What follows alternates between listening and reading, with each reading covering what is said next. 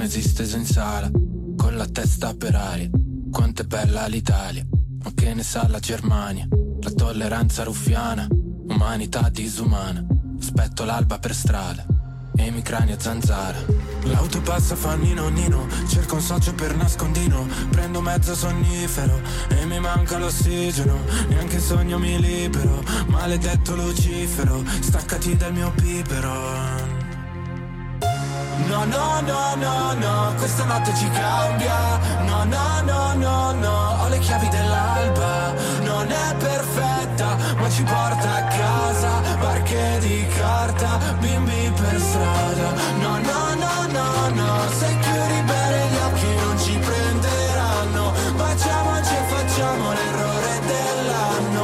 Non c'è nirvana, i grandi a casa, bimbi per strada.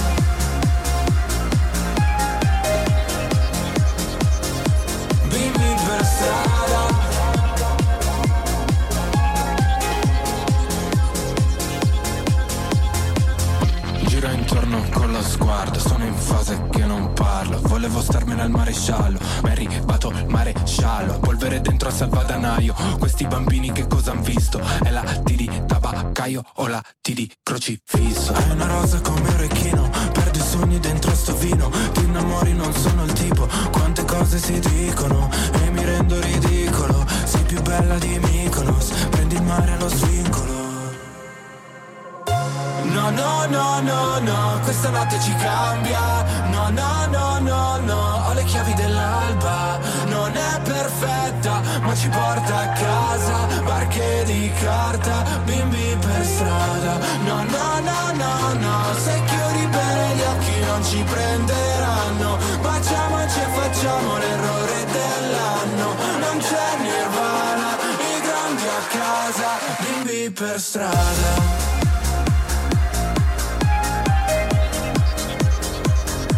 Bimbi per strada.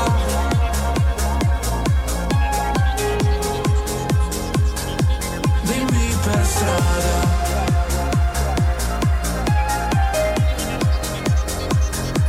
Bimbi per strada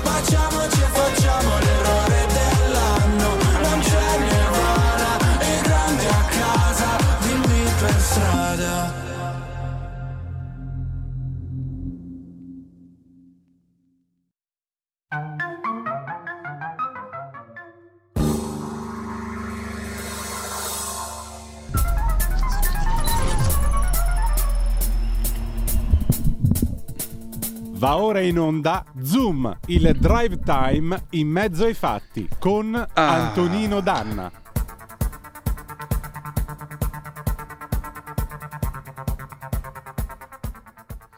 Amiche e amici miei, ma non dall'avventura, buonasera! Siete sulle magiche, magiche, magiche onde di Radio Libertà. Questa è la rassegna stampa. Sì, vabbè. Questa è Capitaneria di Porto, ovvero sia la versione estiva di Zoom, il drive time in mezzo ai fatti. Antonino Danna, questo lo so, sono sicuro di esserlo. Antonino Danna al microfono con voi. Cominciamo subito la nostra trasmissione. Intanto cominciamo dicendo questo che eh, date il sangue, in ospedale il sangue serve sempre, salverete vite umane, chi salva una vita umana salva il mondo intero. Secondo appello, andate su radiolibertà.net, cliccate su eh, Sostienici e poi abbonati, troverete tutte le modalità per sentire questa radio un po' più vostra e poi naturalmente eh, troverete tutte le modalità per sostenerci, dai semplici 8 euro eh, della Hall of Fame, 8 euro, me- 8 euro mensili, attenzione, mensili, fino ad arrivare ai 40 euro del livello, mm, diciamo così, del livello creator che vi consentiranno di essere coautori e co-conduttori di almeno una puntata del vostro show preferito col vostro conduttore preferito. Banda alle ciance, stasera abbiamo un, eh, piano, un piatto molto ricco perché piatto ricco mi ci ficco e allora cominciamo subito con un bel pezzone di Piero Pelù e Soci, Litfiba, pro, pro, proibito.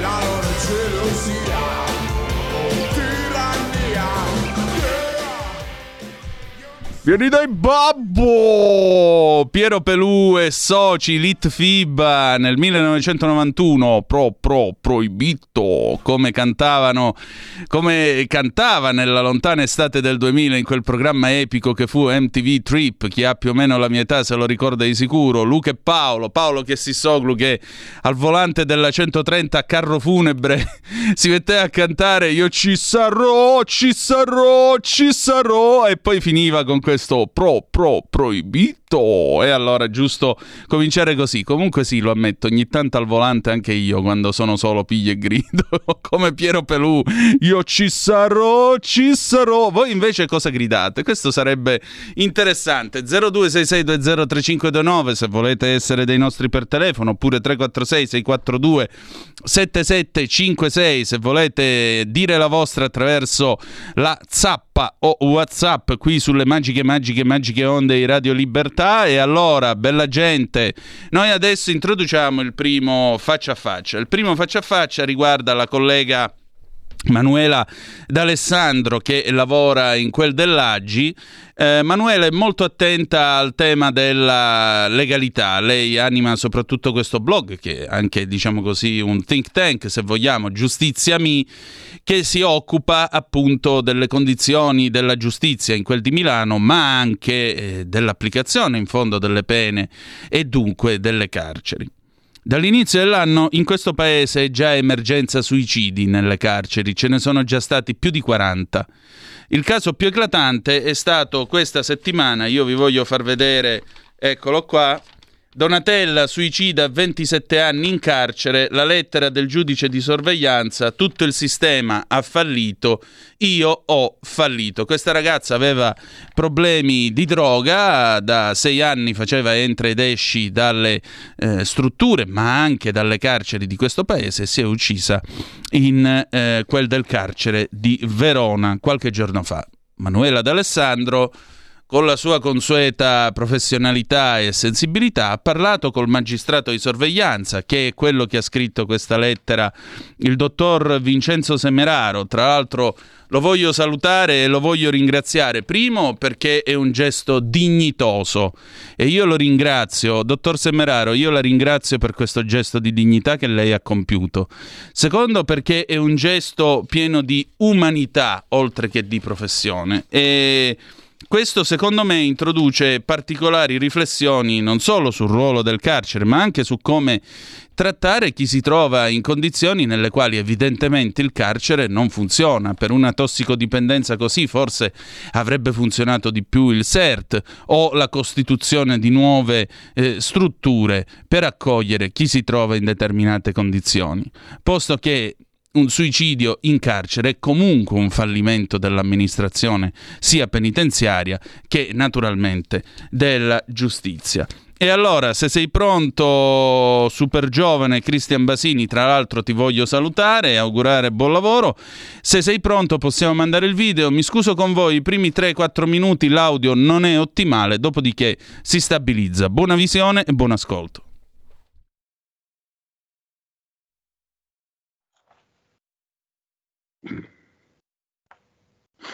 E allora, stasera abbiamo il piacere di avere di nuovo una brava collega che lavora all'Aggi ed è Manuela D'Alessandro, che voglio ringraziare per il suo tempo e per la sua pazienza. Manuela, tu nei giorni scorsi hai pubblicato un servizio che mi ha molto impressionato, sia per la delicatezza che ci hai messo nel raccontare una storia non facile da raccontare, che anche per la conversazione che tu hai avuto con questo magistrato, perché stiamo parlando, non dico di un errore giudiziario, ma come potremmo dire, un fraintendimento giudiziario o una cosa del genere.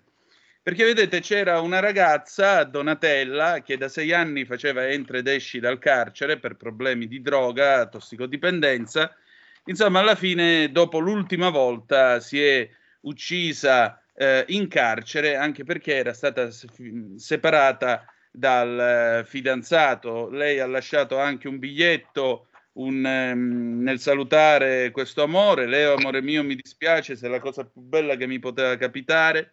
Per la prima volta in vita mia penso e so cosa vuol dire amare qualcuno, ma ho paura di tutto, di perderti e non lo sopporterei. Perdonami, amor mio, sii forte. Allora questa ragazza che si è uccisa nel carcere di Montoro a Verona, eh, era in contatto col magistrato di sorveglianza che si è pentito di tutto questo e ha avuto una conversazione molto toccante con te, Emanuela. Che cosa è successo?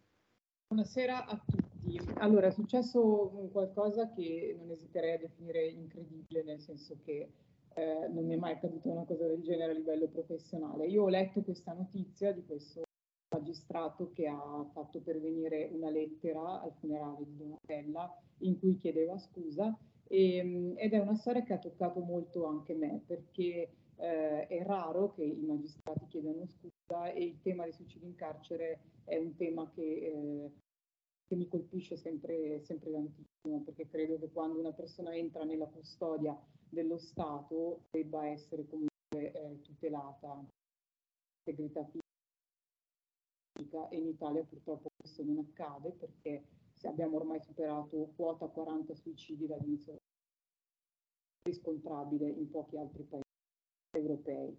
Eh, dicevo che ho letto questa cosa, ho uh, scritto una mail, una mail un po' surreale per essere una giornalista, nel senso che in questa mail eh, mi complimentavo, luogo, si tratta di con questo magistrato per aver avuto l'onestà intellettuale eh, di ammettere un errore.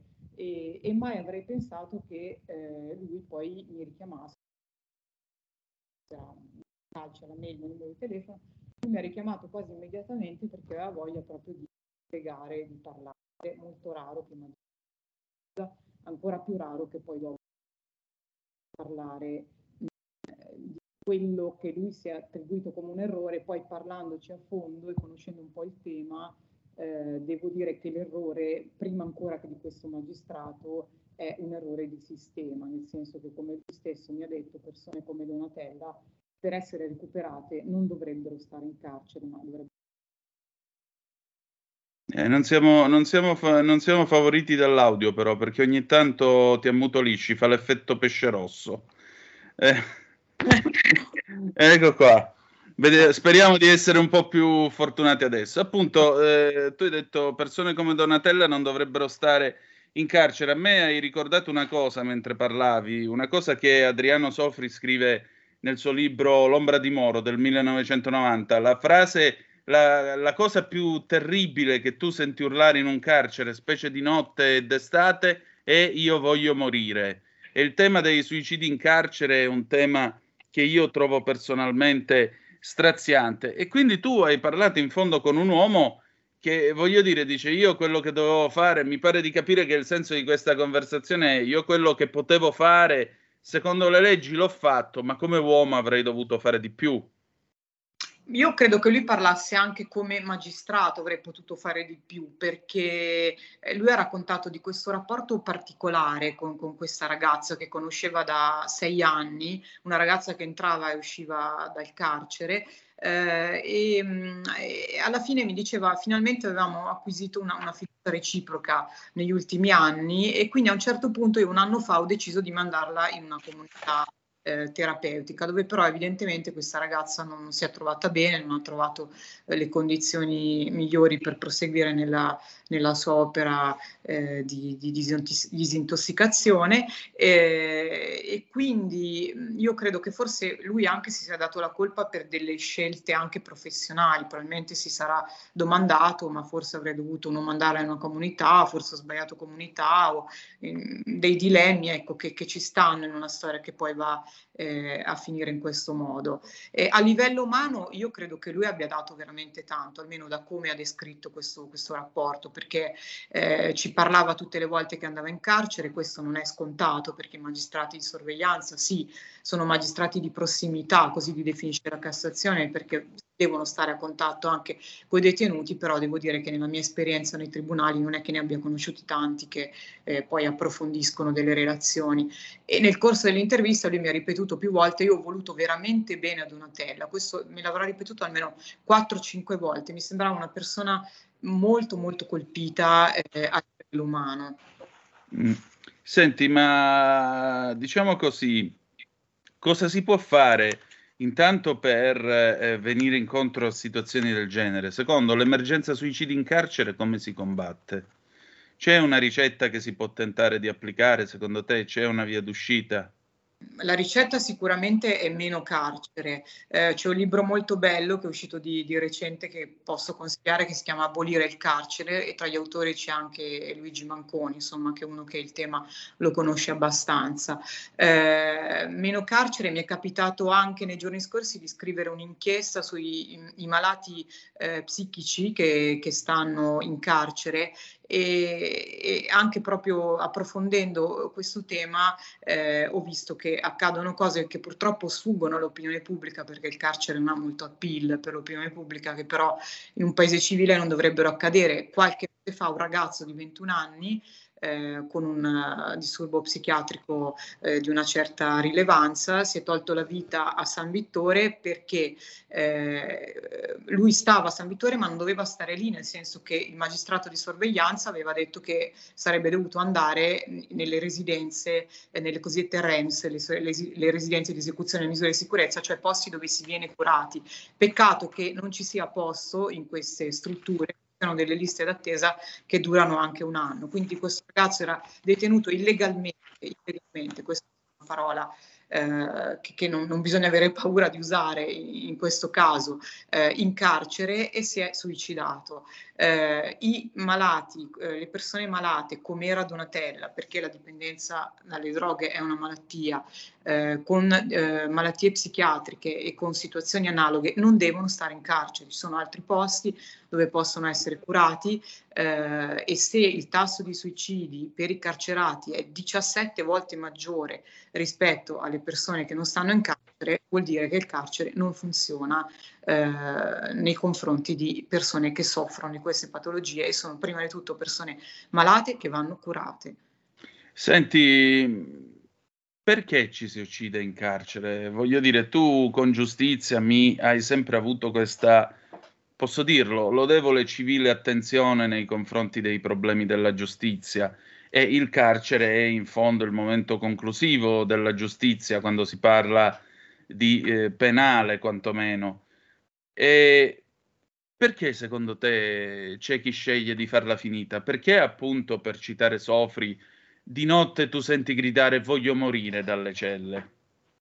Ci sono ovviamente tante ragioni, ragioni materiali, ragioni psicologiche e ragioni di sistema che sono quelle a cui ho accennato prima. Ragioni materiali sono che le carceri italiane sono totalmente inadeguate, come sappiamo eh, c'è un problema di sovraffollamento enorme, eh, spesso mancano appunto psichiatrici, mancano le attività eh, che, durante le quali un detenuto dovrebbe poi tentare il reinserimento nella società una volta che esce, eh, ragioni psicologiche, alcune sono ovvie, è chiaro che una persona che si trova in carcere eh, può andare incontro a, a problemi psicologici e psichiatrici seri, tanto che l'uso di psicofarmaci in carcere è enorme e la maggior parte delle persone che sta in carcere assume psicofarmaci, quindi questo già è indicativo di un disagio che crea il luogo in sé. Eh, le ragioni di sistema sono quelle a cui accennavo prima, cioè il fatto che il carcere viene usato a sproposito eh, per categorie di persone, sono la maggior parte delle persone che stanno in carcere che non dovrebbero starci. Senti, e in tutto questo, eh, io penso a quello che è successo, tu accennavi agli psicofarmaci l'anno scorso, anzi nel 2020 quando cominciò il lockdown, è rimasta famosa la rivolta che c'è stata a tappeto in molte carceri italiane. Qualcuno ha detto perché sostanzialmente non entrava più la droga, perché in carcere c'è anche chi si droga. Tu che opinione te ne sei fatta?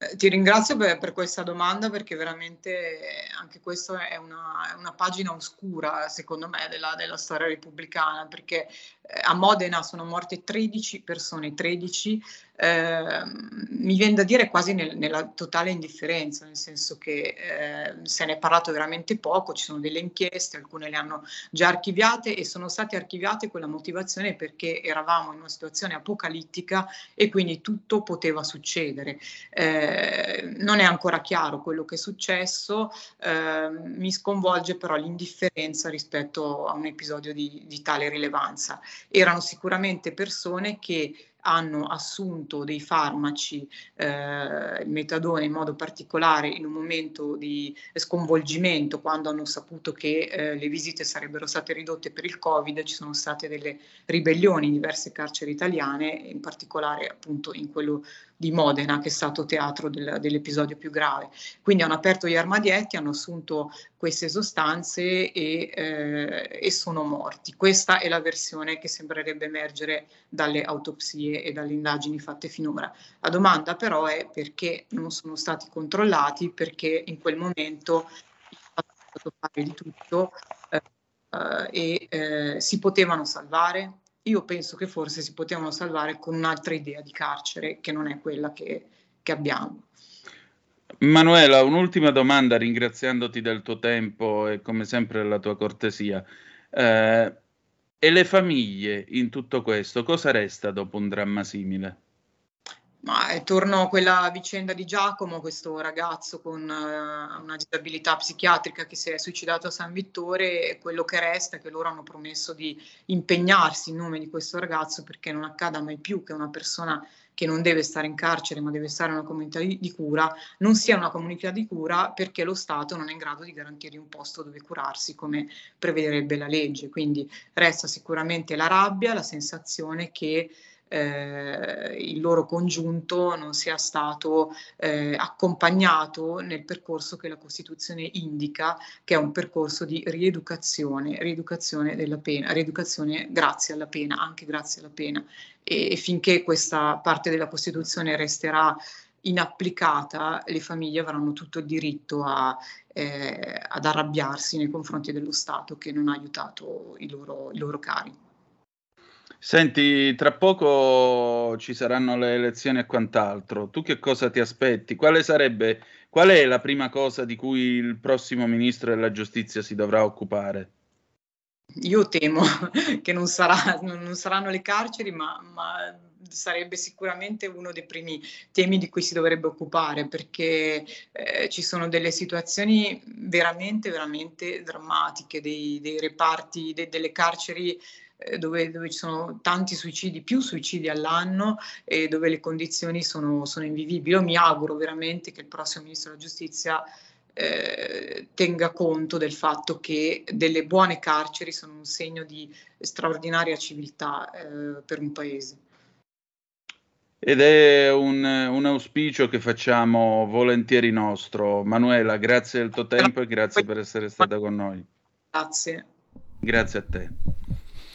E allora siete sempre sulle magiche, magiche, magiche onde di Radio Libertà. Questa è sempre Capitaneria di Porto, ovvero sia si Zoom nella sua versione estiva. Antonino Danna al microfono con voi. La collega Manuela D'Alessandro, che io voglio ringraziare ancora una volta, dell'Aggi. Voglio salutare anche i colleghi dell'Aggi, mm, anche eh, il loro eh, valente direttore Mario Secchi. Eh, Ecco, pone un problema, c'è da ripensare il carcere, ci sono carceri sovraffollate, molto spesso si va in carcere quando ci potrebbero essere misure alternative, quando ci potrebbero essere altri tipi di espi- altre modalità di espiazione della pena, specie se parliamo di malattia mentale o di dipendenza da droghe. Voi che cosa ne pensate di una proposta del genere? 346 642 7756 oppure 0266203529 se volete intervenire, abbiamo ancora due minuti, due, dopodiché andiamo in pausa e ci sentiamo un gran bel pezzone di Franco Battiato del 1980, Up Patriots to Arms. Patrioti alle armi del 1980, grandissimo, grandissimo pezzo. L'Ayatollah Khomeini per molti è santità, abbocchi sempre all'amo, eccetera, eccetera, eccetera. Eh, purtroppo, torno a ripetere, quando il sistema statale, quella che il magistrato Guido Giacosa nei pugnalatori di Leonardo Sciascia chiama l'amministrazione, non riesce a garantire primo l'esecuzione della pena, ma secondo non riesce a garantire una pena adeguata. E questo addirittura può portare una ragazza al colmo della disperazione a uccidersi, perché lei, sentite qua che lettera gli ha scritto, sentite che lettera ha scritto al fidanzato, perché mm, aveva paura non, eh, della galera, aveva paura di quello, della situazione in cui era. Leo, amore mio, mi spiace, sei la cosa più bella che mi poteva capitare. Per la prima volta in vita mia penso e so cosa vuol dire amare qualcuno, ma ho paura di tutto, di perderti e non lo sopporterei. Perdonami, amor mio, sii forte. Che giustizia dobbiamo dare a una situazione del genere? Noi andiamo in pausa, dopodiché Franco Battiato con Up Patriots to Arms del 1980 e su Adesbai parliamo di presidenzialismo in Tunisia, ma anche nel nostro paese. A tra poco. Stai ascoltando Radio Libertà, la tua voce libera, senza filtri né censure, la tua radio.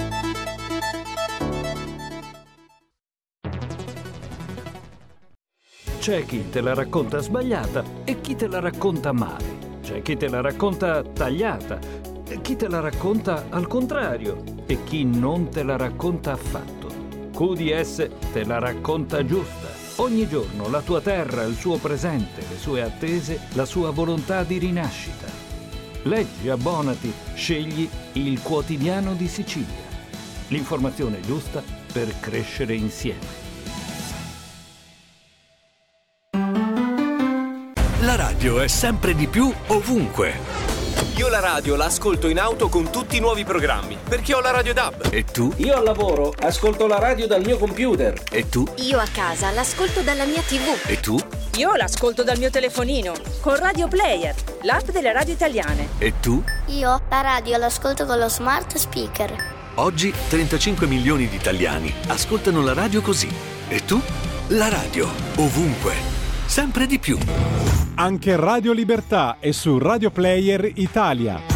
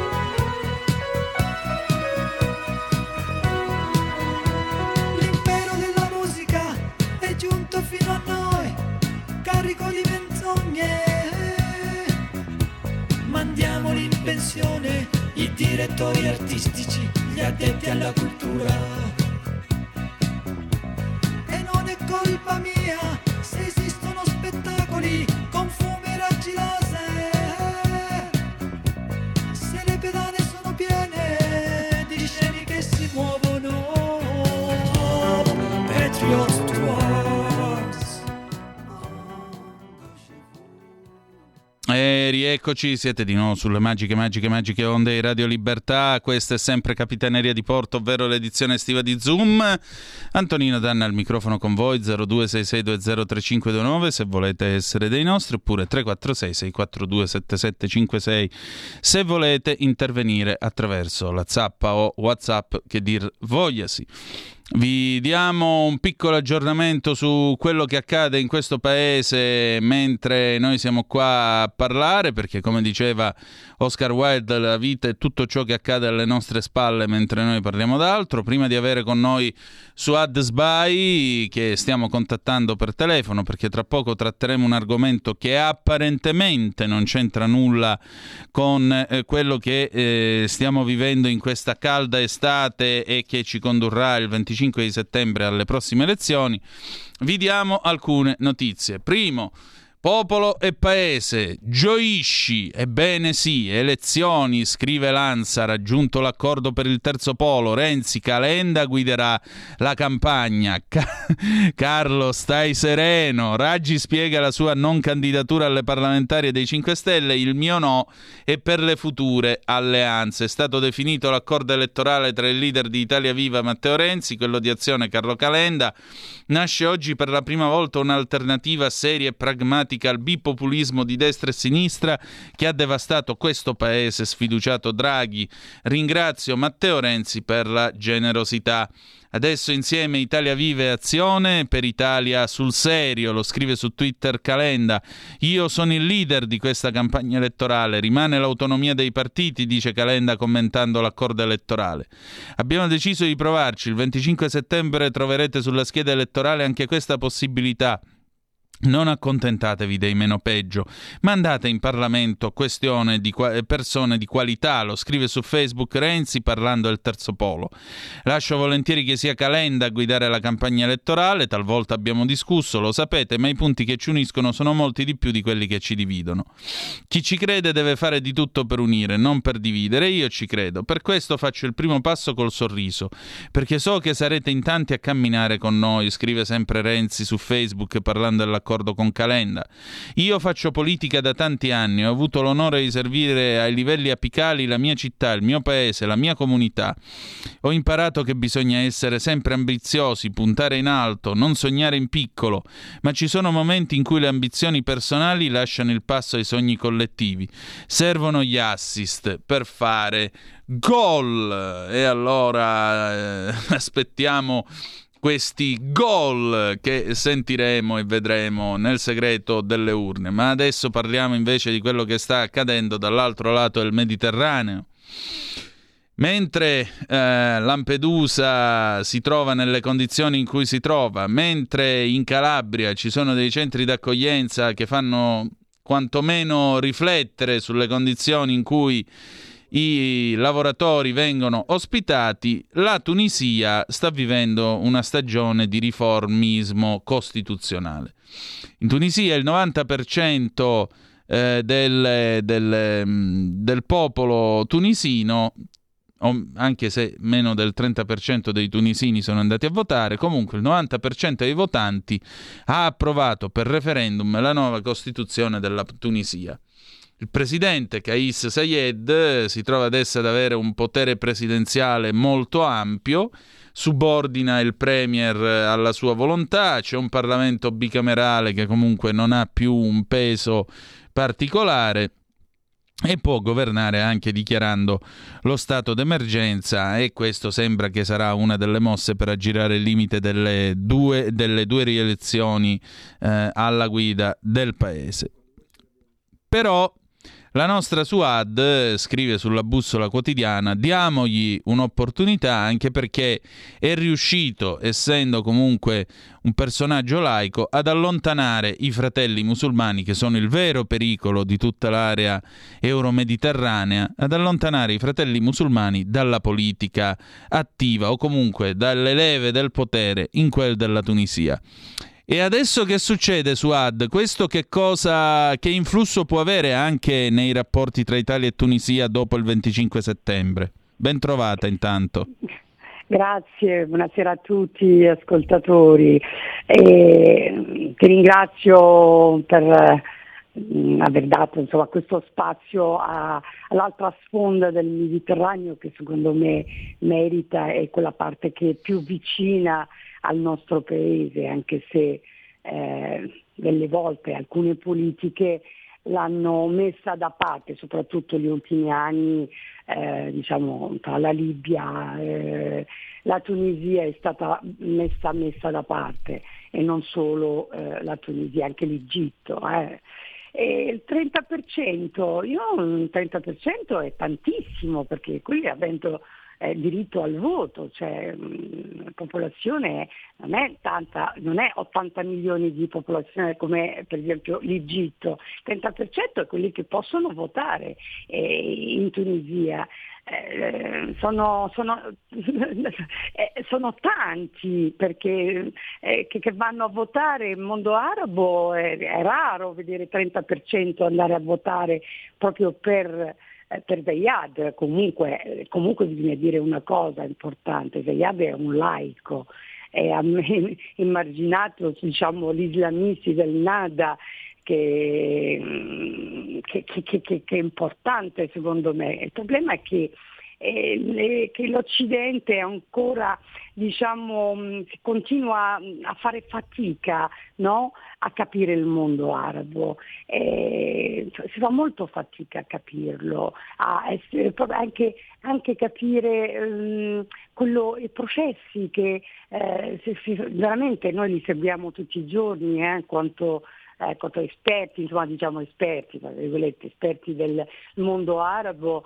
eh, seguiamo minuto per minuto tutto quello che succede e devo dire è stata una vittoria che gli va data, gli va data una, una, possibilità. Io non capisco alcuni esperti di questa geopolitica che continuano no, a criticare questo modo non democratico, un modo non, eh, ditemi un paese democratico nel mondo arabo, no? cioè, alla fine lui ha portato la, il popolo tunisino, quel popolo eh, a votare, il popolo laico, il popolo tunisino, lui è laico e anche il suo popolo è laico. Il problema è che ci hanno mh, presentato una primavera araba eh, dove era, era, una primavera democratica, era, eh, invece non lo era, era dietro a quelle primavere arabe, erano, c'era, c'era, c'era, il nada dietro le porte, c'era un un estremismo che controllava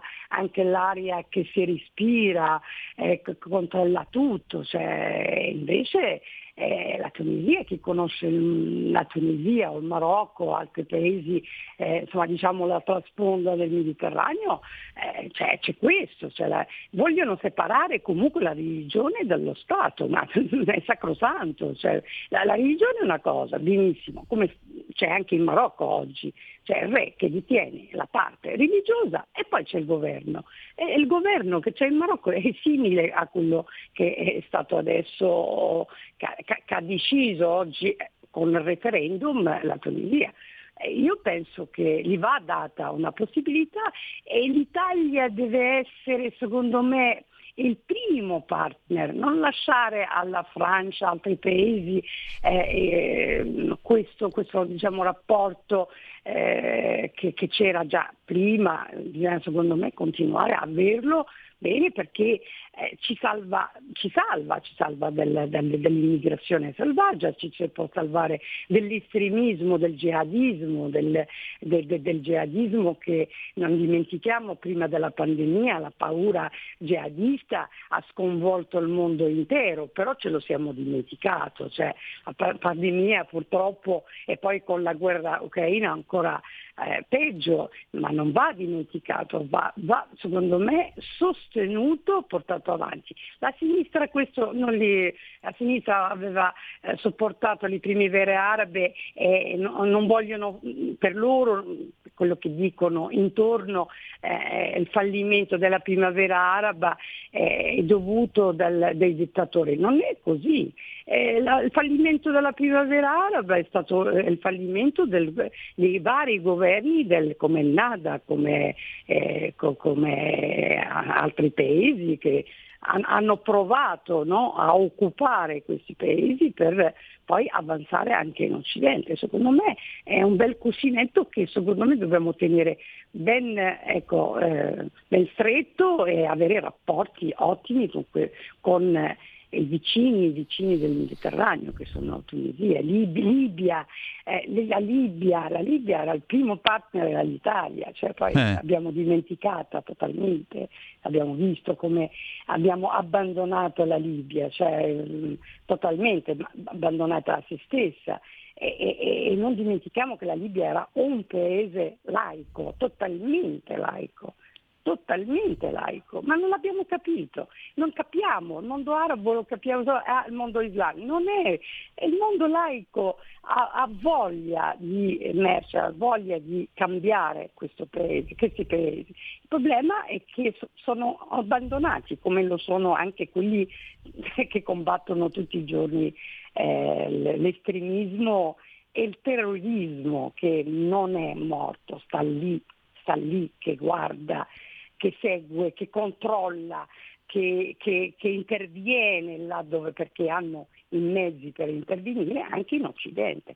In Europa loro gestiscono come vogliono anche il modo di mangiare, il modo di vivere di tutti gli immigrati che vivono in Europa, vorrebbero, però non ci riescono. Cioè, questo. Secondo me eh, la Tunisia è un esempio eh, da, da, da, ecco, da, portare anche non solo, ecco, non solo nel Mediterraneo, eh, l'altra sponda del Mediterraneo, ma io avanzerei anche giù, più giù, eh, la parte più africana, subsahariana, che secondo me ha bisogno oggi, che nessuno ne parla delle guerre che ci stanno oggi. No? Certo, nel Mali dove c'è la guerra sporca dei Mali, francesi. Bravo, e il Mali è, che c'è, c'è un genocidio in atto e nessuno ne parla. Si parla, sì, di è, ma nessuno veramente prende ecco, eh, questa situazione e avere comunque dei rapporti con questi paesi. Secondo me è importante per, anche per capire quello che succede anche da noi. Certamente, ma eh, senti Suad, io l'altra sera riflettevo su una possibilità, eh, posto che, eh, voglio dire, tu giustamente dici noi sulla Libia ormai non abbiamo più influenza, vorrei ricordare ai nostri ascoltatori che la Libia nei fatti oggi è ricaduta nell'influenza turca e segnatamente russa, quindi non ci aiuta certo avere due, eh, queste due realtà, queste due nazioni come vicini di casa che sostanzialmente hanno la loro influenza nei confronti di questi due governi di una nazione spaccata. Ma allora l'Italia potrebbe avere un'influenza invece sulla Tunisia scalzando la Francia, secondo te?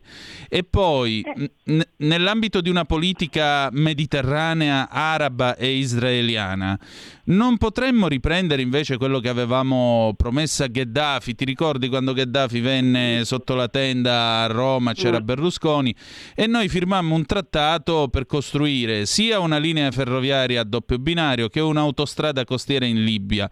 Non sarebbe il caso invece di affermare eh, la presenza italiana sulla sponda nord del Mediterraneo, eh, cioè sulla sponda sud del Mediterraneo, con un'autostrada capace di unire il Cairo con Rabat in modo tale da creare insediamenti, dare lavoro in tutta quest'area e far lavorare anche le imprese italiane. Non sarebbe meglio lavorare in un'azienda anziché morire su un barcone?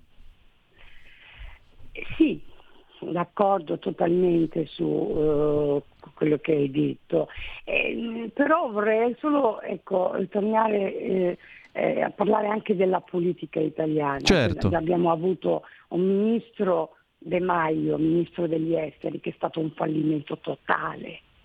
Totale con i rapporti con questi paesi, totale. Con la Libia in una stanza, eh, anche Conte, eh, in una stanza c'era, eh, c'era Haftar, nell'altra c'era Sarraj, eh, entravano come se gli, gli alberi non si parlavano, cioè, si parlano, tra di loro si parlano. Certo. In una stanza mettevano uno e facevano gli accordi, nell'altra stanza c'era un altro e nello stesso giorno e alla stessa ora. Cioè, è, un, è stato un fallimento totale, per, abbiamo perso di credibilità e questo secondo me l'Italia deve riprendere ecco, credibilità, intanto primis credibilità in tutta quest'area e, e, riprendere la Libia, perché no? Perché alla fine eh, la, la, la, vera ecco, appoggiare, appoggiare eh, ecco, i laici. laici che vuol dire? Non, non vuol dire che sono eh, atei o sono eh, anti, eh, anti-islam o anti... No, loro vogliono vivere la politica in modo laico, tutti quanti, eh, da, da, dall'Egitto fino a Rabat. Eh, però, però, c'è sempre quel, qualcuno che soffia, ecco come ben detto, la Turchia da una parte, altri paesi dall'altra parte, che finanziano purtroppo questi organismi proprio particolari che, che vogliono mettere comunque crisi, eh, la crisi del mondo arabo, l'hanno messo in crisi totalmente, in ginocchio. Dimentichiamo la Tunisia vive di turismo.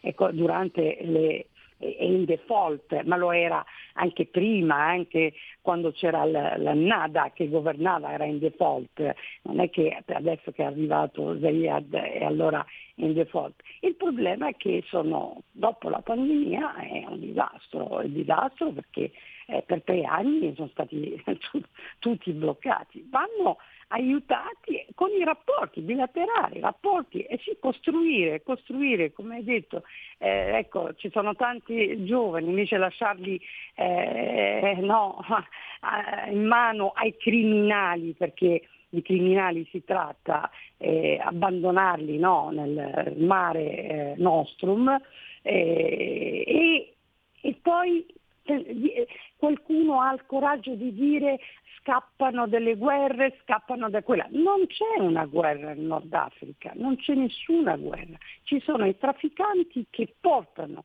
gente disperata disperata sicuramente, ma anzi adesso io sto leggendo questi giorni che offrono addirittura dei sconti per chi vuole fare la traversata, è come se fosse un, no, andare a fare una gita turistica eh, da un lato all'altro. Secondo me vanno, ecco, la prima cosa vanno fermati, vanno fermati i scaffisti, vanno fermati chi finanzia i scaffisti e le varie ONG che eh, parlano, parlano, tanto di eh, diritti umani, ma sono i primi a, a, non rispettarli, perché il barcone che è caduto ieri, che, che, che, che, sono morti cinque donne con altri sei bambini, l'hanno buttati in acqua per essere poi salvati perché li hanno sacrificati.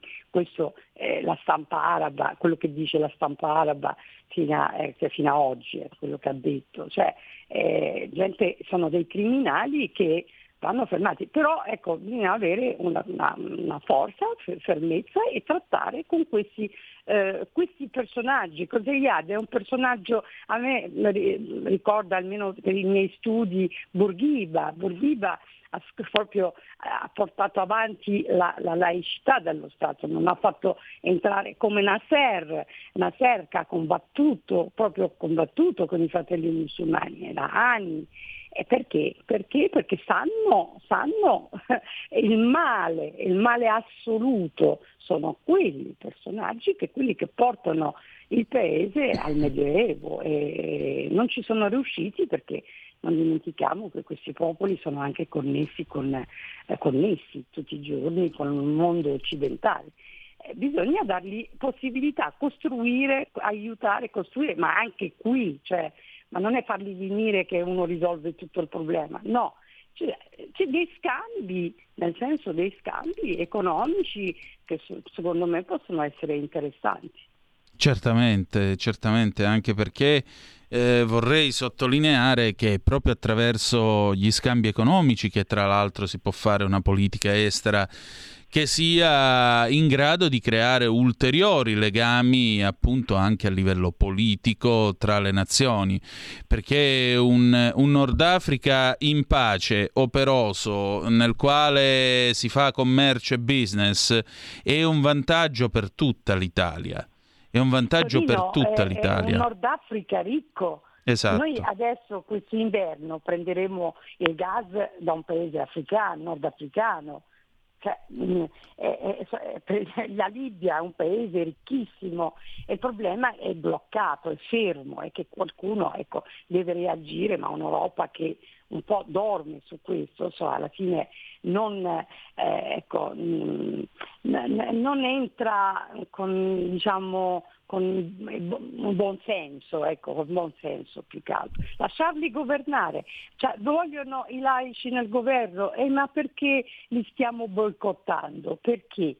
perché boicottiamo i laici è una parte più sana, sana, perché anche l'Italia è un paese laico, cioè la, c'è la religione, però un paese comunque dai, per carità, mm, non apriamo un, un, dibattito su questo, però io ho notato che il mondo arabo è stanco, è stanco del, della fratellanza, stanco delle bugie, dell'estremismo, è stanco e terrorizzato del terrorismo jihadista.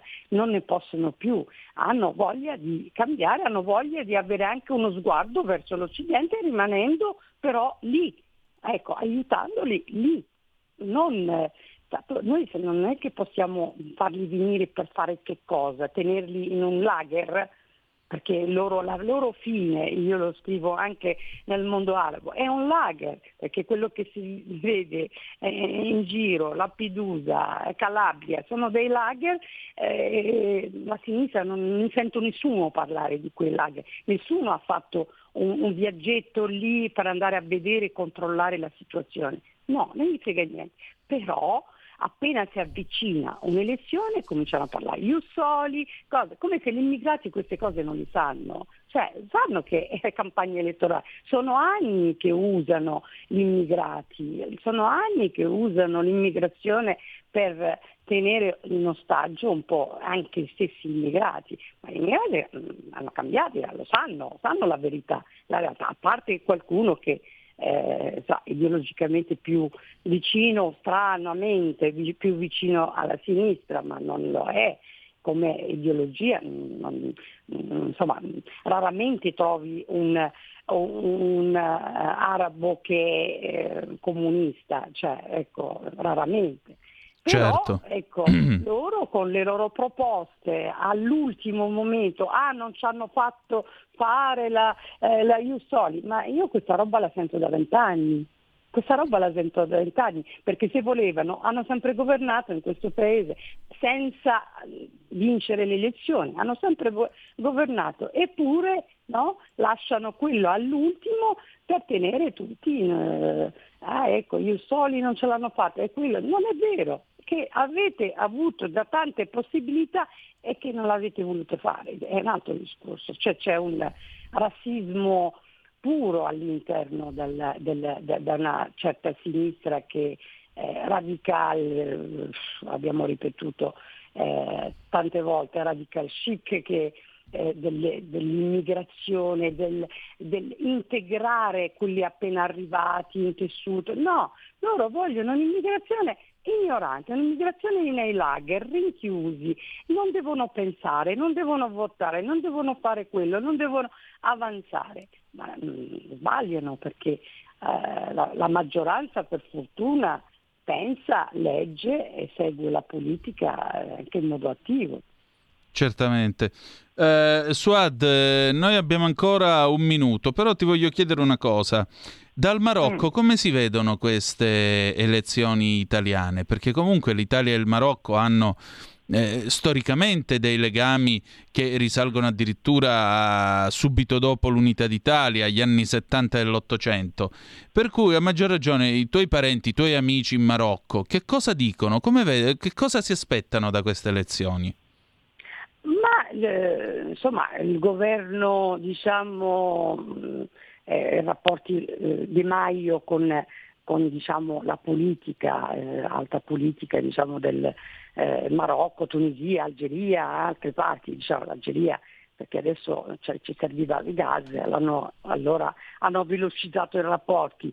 Eh, erano preoccupati perché vedevano comunque una, una non preparazione del, dei rapporti, ecco, erano una mediocrità totale, totale, lo, dice, lo dicono, continuano a dirlo, e non vedono l'ora che, ecco, non vedevano l'ora, eh, ce lo dicevano, che, che, che, cambiasse qualche cosa, perché l'Italia, l'Italia è importante nel, in questa area, diciamo, anche europea, anche la Spagna, ma l'Italia è molto più importante solo che abbiamo avuto purtroppo un governo mediocre, cioè abbiamo avuto un De Maio che, beh, beh, fatto per dire, perché il Ministero degli Esteri non rispondeva nemmeno alle email importanti, cioè erano rapporti un po' così, un po' eh, preoccupava, ecco, preoccupavano l'altra, l'altra sponda, li preoccupavano.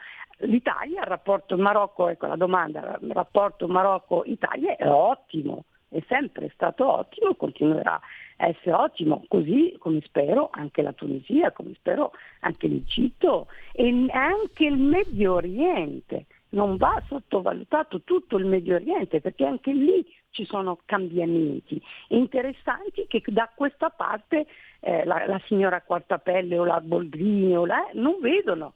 Non vedono che le donne stanno cambiando, vogliono eh, spazi, le donne stanno più in politica, le donne sono attive, ma loro no, vedono la donna solo eh, velata, solo eh, sotto, no, sotto, l'estremismo. So- le donne stanno muovendo. Io, io, vedo veramente un cambiamento eh, importante nel Medio Oriente. Le donne cioè, ci chiedono aiuto come che un'esperienza, no? Eh, c'è da imparare da loro tante cose perché certo. c'è cambiamento. l'unico paese che mi preoccupa, certo, è, visto che oggi abbiamo iniziato un progetto con le donne afghane, è l'Afghanistan. Chiaro che lì è, anche lì abbiamo abbandonato, abbiamo chiuso proprio il sebario, poi chiuso tutto e fregati, siamo fregati proprio di, di tutto quel popolo per vent'anni ci ha creduto in noi e non gli abbiamo neanche insegnato come si, si fa la pesca. Cioè. Suad, 30 secondi di pausa e torniamo subito. Grazie. Grazie a te. Stai ascoltando Radio Libertà. La tua voce libera, senza filtri né censura. La tua radio. Stai ascoltando Radio Libertà. La tua voce libera, senza filtri né censure. La tua radio. E rieccoci, siete di nuovo sulle magiche, magiche, magiche onde di Radio Libertà. Questa è sempre Capitaneria di Porto. Antonino Danna al microfono con voi insieme con Suad Sbai, che vi ricordo incidentalmente anche eh, responsabile del Dipartimento Immigrazione e Integrazione della Lega. E stavamo parlando appunto... Adesso, so anni, dal 2014. Eh, eh lo so, però eh, io, cioè, è giusto ricordare anche questo che diamine ai nostri ai nostri ascoltatori, oltre che parlamentare, scrittrice, giornalista, cioè Suad Sbai è tanta roba. Parola mia, sono 17 anni che la conosco ed è tantissima roba. E voglio dire, Suad, appunto tu dicevi il ruolo delle donne in tutto questo è un ruolo che è, francamente eh, in fondo sul quale si appuntano tutte le speranze però abbiamo una telefonata allo 0266203529 io suggerirei di prenderla. Pronto chi è là? Ciao sono Mauro Di Reggio grandissimo anche Suad Sbai. Io a Suad vorrei chiedere una cosa riguardo al Nord Africa. Innanzitutto sono contento se la Tunisia si mette a posto, ma c'è un paese che è, è, è, completamente chiuso e legato, non abbiamo rapporti perché praticamente gira di suo, è la Repubblica Islamica della Mauritania che è totalmente chiuso, rispetta tutte quelle che sono le leggi islamiche della Sharia, la schiavitù dovrebbe essere stata abolita nell'81 ma non, è, ma non è virtualmente, ma funziona tuttora adesso. Questo paese qua ha dei contatti con altri vicini o meno? Grazie. Suad. Sì, come no. Eh, la Mauritania, devo dire, è quello che sta succedendo anche in, eh, sta succedendo in Tunisia, eh? anche la Mauritania, devo dire, ci sono dei dirigenti importanti che si stanno muovendo, sempre laici. Però ecco, se eh, il progetto tunisino fallisce è chiaro che non andrà in porto neanche quello de- della Mauritania.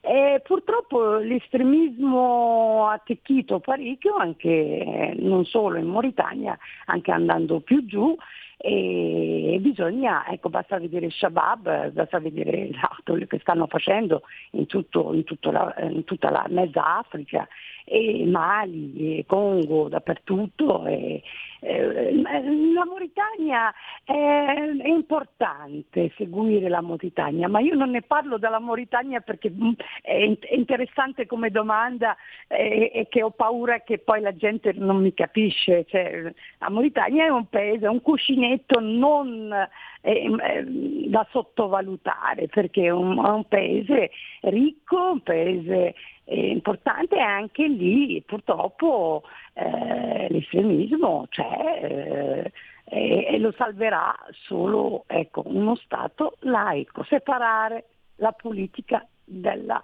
eh, religione, Superare, proprio separare, cioè eh, la politica è una cosa, e la religione, la religione è tutt'altro, ma bisogna, ecco, è per questo la Tunisia va aiutata, perché il vento tunisino è interessante, è importante in quell'area. lo, lo, è stato anche in Marocco le ultime elezioni, eh? cioè, eh, c'è, c'è, c'è Gannusci, eh, Gannusci è un laico, totalmente laico, e stanno portando avanti questo progetto laico, però vanno aiutati, non vanno criticati come, fanno, come fa la sinistra, che è dittatori, quello, ma di che cosa? No, anche bisogna perché vorrei... Bisogna frequentarli, bisogna parlare con la gente, bisogna... Eh, io, ho rapporti eh, diciamo, giornalieri con questi paesi, eh, li seguo eh, certo, avrei, ecco, spero um, una, un'altra puntata parleremo anche so, soprattutto della Mauritania. Non è tutto negativo, ci sono delle cose molto molto interessanti. In, eh, e parliamone eh, settimana prossima alla me, stessa ora, che problema c'è, scusa? Eh, ho degli amici veramente che stanno lavorando tantissimo eh, a livello anche parlamentare, eh, devo dire molto attive, perciò eh, questo bisogna sostenere la Tunisia perché io non ho nessun interesse a dirlo, cioè io, l'unico interesse è quello di salvaguardarsi da, da un estremismo selvaggio che eh, potrebbe danneggiare domani tutti noi. Cioè anche certo. Eh, io vorrei anche dire una cosa, eh, il Marocco ha la fortuna di avere come re un uomo molto in gamba, che è appunto Mohammed VI, un uomo molto in gamba che ha studiato in Francia, quindi sostanzialmente lui è sì marocchino, certamente orgoglioso delle sue radici e quello che volete voi, però si è anche formato in un ambiente, in una cultura europea, democratica, tant'è vero che il suo coraggio gli è costato l'inclusione nella lista nera di Al-Qaeda, perché a re volevano fare la pelle, mica pizza e fichi, proprio per il coraggio di innovare e di modernizzare il suo paese, quindi tanto di cappella un uomo del genere. Quelli che governano il Marocco, tutti quelli mm. che governano la Tunisia, quelli che governano la, l'Egitto, eh, tutti hanno studiato, meno male hanno studiato, chi è in Inghilterra, chi a New York e chi in Francia. Eh, e non vorrebbero ecco, stare sotto un regime eh, jihadista eh, miope no, dei diritti o della libertà della persona. Cioè, mh, mm, bisogna separarli, ecco, bisogna separare. È, è, è difficile perché eh, non, non, hanno appoggio dell'Occidente, non hanno appoggio dei pensatori. Ecco, il pensatore ormai eh, è occupato no, mm, a seguire più le cronache politiche che, eh, che la parte eh, diciamo, internazionale. Secondo me eh, sì, il re del Marocco, so, tutti, tutti i ministri che sono ministri oggi hanno studiato fuori, è chiaro, vengono con bagaglio proprio occidentale ma non perché vogliono occidentalizzare la popolazione o sono... No, il popolo è già occidentalizzato, cioè eh, ogni volta mi fanno questa domanda, ma volete occidentalizzare? No, non è così. E il problema è la fratellanza musulmana è molto recente. Prima le donne in Iran andavano all'università nel 70%, in, in, in Afghanistan idem.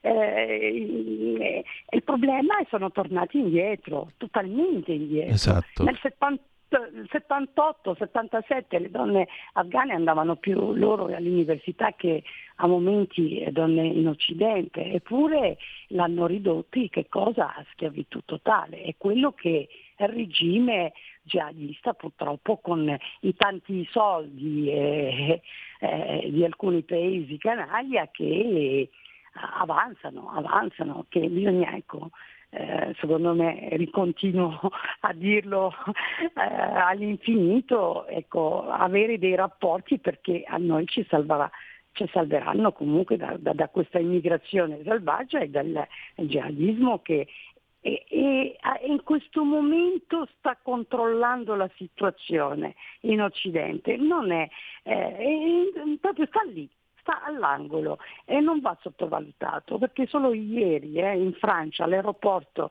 eh, un jihadista ha tentato di eh, accoltellare delle persone, perciò non, non, è, non è, finita, eh. stanno lì, stanno dietro all'angolo che e vanno combattuti come il mondo arabo insieme fare quartetto, fare eh, unione e, e, e, combattere il male, perché quello è il vero male, altro che pandemia. Esattamente. Suad, io ti voglio ringraziare del tuo tempo e della Sono nostra... Io ti ringrazio. E ti vorrei dire che quando dici queste cose tu getti molta luce su argomenti che noi presumiamo di sapere ma che in realtà non conosciamo affatto e ci ricordi ancora una volta che la presenza di questo paese è una presenza globale, perché noi siamo crocevia tra il nord e il sud del mondo e a maggior ragione questo paese deve rioccupare i primi posti nel mondo per la sua importanza strategica e geopolitica, perché si può essere ponti per subire qualcosa oppure si può essere ponti per riuscire a dominare qualcosa o gestire, che sarebbe ancora meglio, gestire qualcosa, perché, ripeto, un, un'Africa settentrionale pacificata, operosa, ricca è un vantaggio per tutti noi, a cominciare dall'Italia, specialmente all'Italia del Sud, se mi posso permettere. O mi sbaglio? Vero, eh. vero totalmente, eh. totalmente. È, è, totalmente d'accordo, è, è, è quello che eh, sarebbe da dire tanto, è quello che una certa sinistra non vorrebbe, ecco, non vorrebbe quella, quella serenità. E io lo dico e lo ripeto, è, lo, lo, lo, dico da anni, non è adesso, lo dico da anni perché mi verrebbe anche difficile no? né convincere né eh, stargli a insistere su. E io sono preoccupata della situazione, nel senso la situazione eh, se non ci sono accordi, eh, ci sono aiuti, non ci sono aiuti da tutte le parti perché quei paesi non hanno bisogno di aiuti, hanno più soldi di noi, hanno più eh, materiali di noi, hanno più eh, petrolio, ma hanno aiutati a portare avanti un, eh, un, pensiero civile, un pensiero, io parlo in modo molto semplice per arrivare un po' a tutti, certo. eh, ma chi vuole capire capisce, eh, portare la civiltà, una certa civiltà che hanno perso negli ultimi 30-40 anni eh, grazie all'astremismo della fratellanza che sta lì, che sta là. È dal 1929 che ci prova, del, eh, ci ha provato con il Nord Africa, col mondo arabo, ha fallito. E allora l'Occidente deve sostenere quella parte laica, quella parte che porta avanti questo pensiero di civiltà e non stare dietro per paura o, per, eh, o sotto ricatto, ecco la parola giusta, sotto ricatto a questa gente o ci date questo o vi facciamo gli attentati. Tanto gli attentati li avete fatti tanti, stiamo lì, combattiamoli. Eh, brutto muso, come si dice, e senza avere nessuna paura, cioè, e stare vicino alla parte buona, alla parte che vuole, mh, mm, vuole veramente eh, andare avanti e vuole portare avanti un processo, eh, diciamo, eh, un processo laico, un processo senza terrorismi, senza estremismi, eh, il mondo arabo è pronto, il problema è che non siamo pronti noi, cioè questa parte qua, non sono pronti. Siamo, eh, abbiamo sempre un pensiero un po' eh, retro, che, che, come se no, eh, il mondo, no, il mondo arabo c'è tanta gente, tanti italiani vivono nel mondo arabo, solo quelli lo capiscono, veramente capiscono bene, cioè chi è vicino, lo capiscono, bisogna eh, solo ecco, rapporti eh, di, come pensiero ci sta, cioè rapporti adesso di eh, condividere, loro condividono eh, in modo eh, occidentale, noi dobbiamo condividere il loro sforzo per eh, uscire fuori da, da, da, da, un pensiero medievale, medievale ma neanche eh, proprio eh, criminale che non ha nulla a che vedere con il vero mondo arabo. Certamente. Suad, grazie ancora.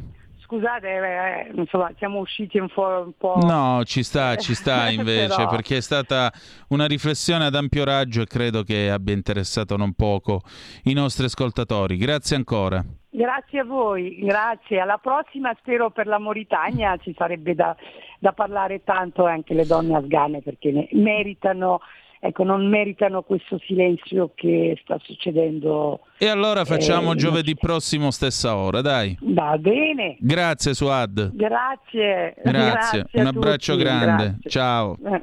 Ciao ciao. E adesso, signore e signori, dopo aver ringraziato doverosamente Suad Sbai, che come vedete è una persona di estrema qualità e di estremo coraggio per il modo in cui dice le cose e per la coerenza con cui le dice, Andiamo con un bel pezzo del 1995, cantato niente po' di meno che dai fratelli Fiorello. A quel tempo sul disco c'era inciso, c'era stampato Fiorello e Fiorellino, perché Beppe Fiorello, così si faceva chiamare, la Bonne Franquette. E andiamo.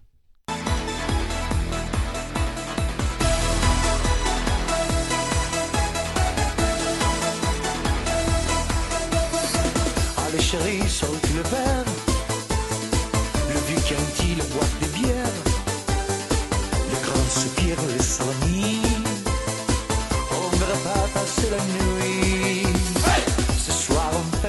sound.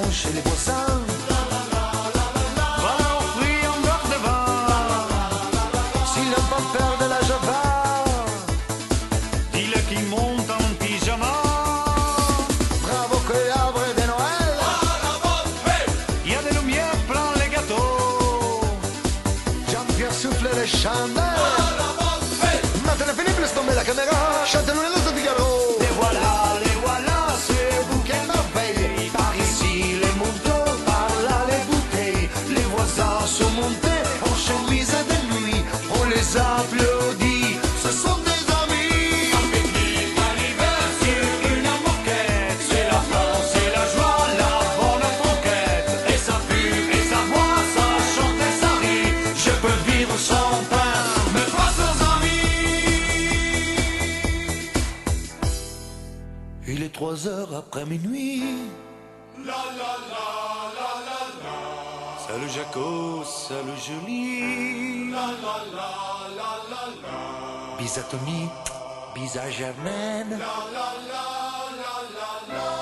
Allez Gilbert, à la prochaine. Oh,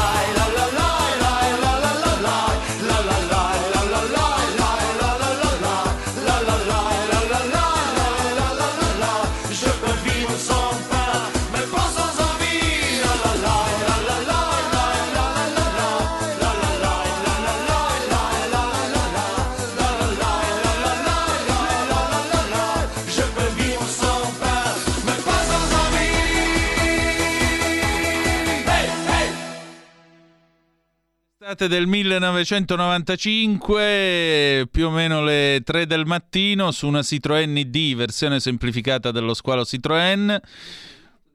Ecco, tu nascevi, io invece ero sul sedile anteriore destro del passeggero a tenermi al maniglione della Citroën ID mentre mio cugino, la quinta calata, ci dava tutta birra sul rettifilo dall'aspra bagheria, superando i 130-140 all'ora.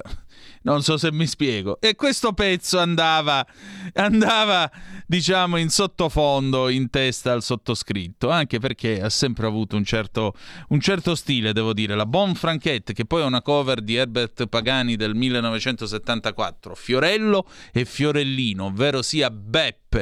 Beppe che ancora non era l'interprete di tutte quelle bellissime fiction che fa, nelle quali generalmente alla fine muore, come lo sfotticchia sempre suo fratello maggiore, però eh, ha dimostrato di essere un grande attore, soprattutto ha dimostrato di non doversi appoggiare al nome o alla fama del fratello per mostrare le sue capacità, che sono veramente delle capacità di estremo valore e di estrema qualità. Basti solo pensare alla fiction che ha fatto su Mimmo Modugno, dove veramente canta e si presenta esattamente come il grande cantante di Polignano a Mare. Bene, allora, bella gente, che ora si è fatta alle 19.21 0266203529 se volete essere dei nostri per telefono oppure 346 642 7756 se volete intervenire attraverso la zappa o whatsapp che dir voglia sì.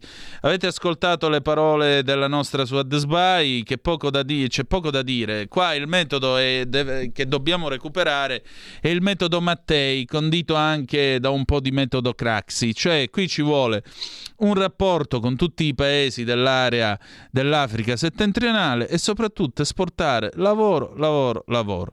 Lavorano loro, lavoriamo noi, si arricchiscono loro, ci arricchiamo pure noi.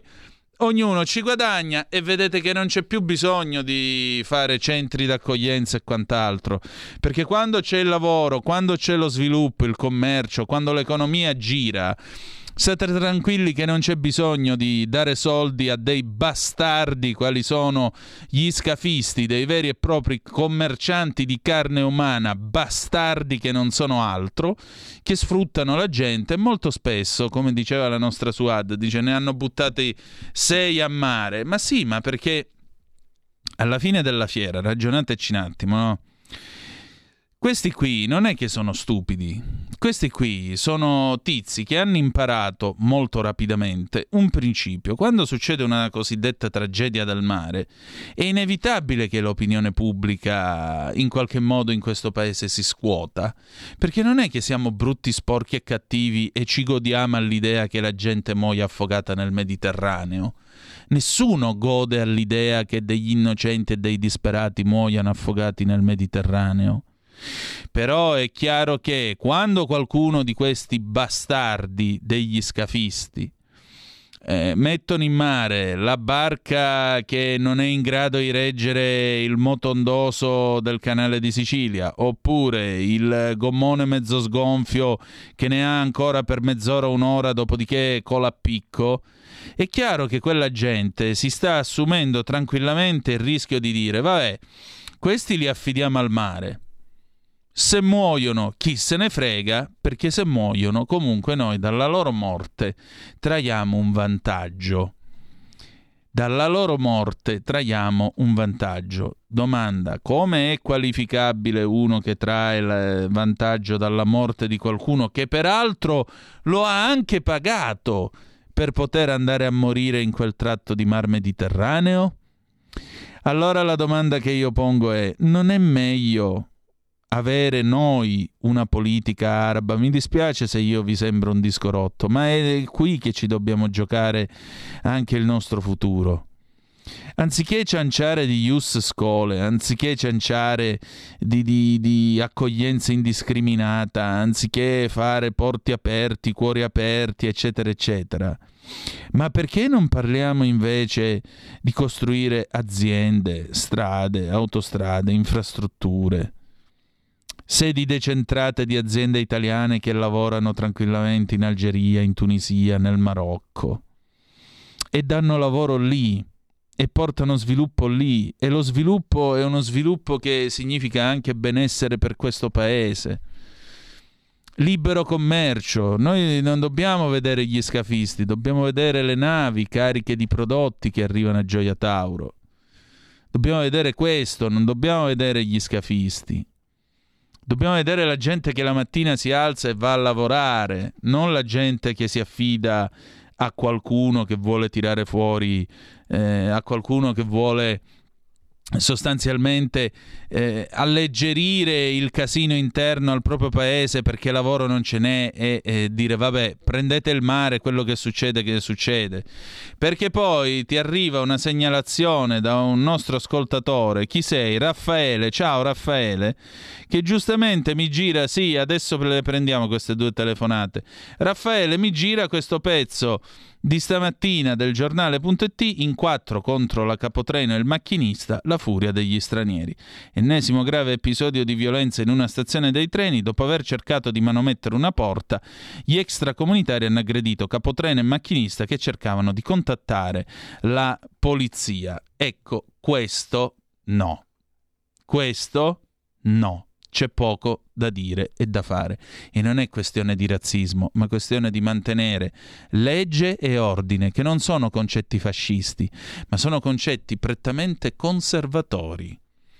Perché se non ci sono leggi che garantiscano eh, la sicurezza, la serenità e la tranquillità della coesistenza civile tra le persone, non può esserci nessuno sviluppo e nessun benessere, perché il diritto è fattore di ordine e pace sociale. E se non ci sono queste due cose, e questo non lo diceva un pericoloso fascista, ma lo diceva il primo giorno a lezione il professor Schlesinger, Piero Schlesinger, il diritto è fattore di ordine e pace sociale, diceva. E aggiungo io, se non ci sono ordine e pace sociale, non puoi provvedere a niente.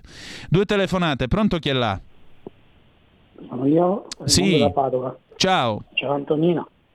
E mi è fatto venire in mente come, modello, come esempio di modello di, di sviluppo da fornire a, al Nord Africa noi abbiamo la centrale di Prio, a, a, Priolo Gargallo. Sì, a Gar- Priolo Gargallo, sì. concentrazione. Dopo aver fatto quella, hanno promesso di farne altre, tipo nel Cagliaritano, ma non si è vista. Almeno che mi... perché all'epoca l'ho seguita anche la cosa, perché mi piace molto il tema delle energie rinnovabili da, da anni. E comunque quello funzionerebbe ancora meglio per tutto il Nord Africa. Avere tante centrali con gli specchi a concentrazione che possono fornire eh, energia per, eh, sia per il civile che per eh, l'industriale. Ma guarda, mi sembra un'ottima idea e ti dirò di più. E ti dirò di più. Ci vorrebbe un, un, un nuovo Mattei per, per, proporlo. Tu mi hai letto nel cervello. Bravo. Ci sarebbero dei bravi, dei bravi manager del, del, dell'Enel che fossero supportati da dei, dei, dei, ministri degli esteri eh, intelligenti non, che non si mettessero in prima linea i ministri, ma si mettessero in prima linea i, i, man, i, i bravi manager. Certo. Per portare in qua eh, sviluppo per tutti e due. Esattamente. Vabbè. Grazie. Tutto qua. Grazie a te.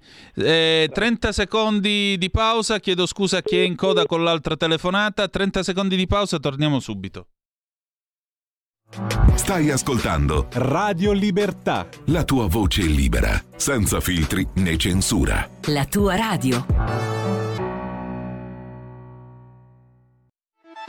Stai ascoltando Radio Libertà. La tua voce libera, senza filtri né censure. La tua radio.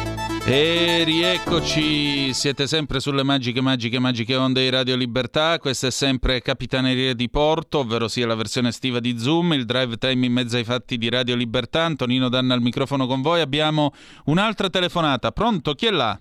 Ciao grande Antonino, sono Marco da Mantova. Oh, Mantova, amata e adorata, permettimi di ricordare che oggi sono 69 anni da che Tazio Nuvolari corre più veloce sulle vie, per le vie del cielo.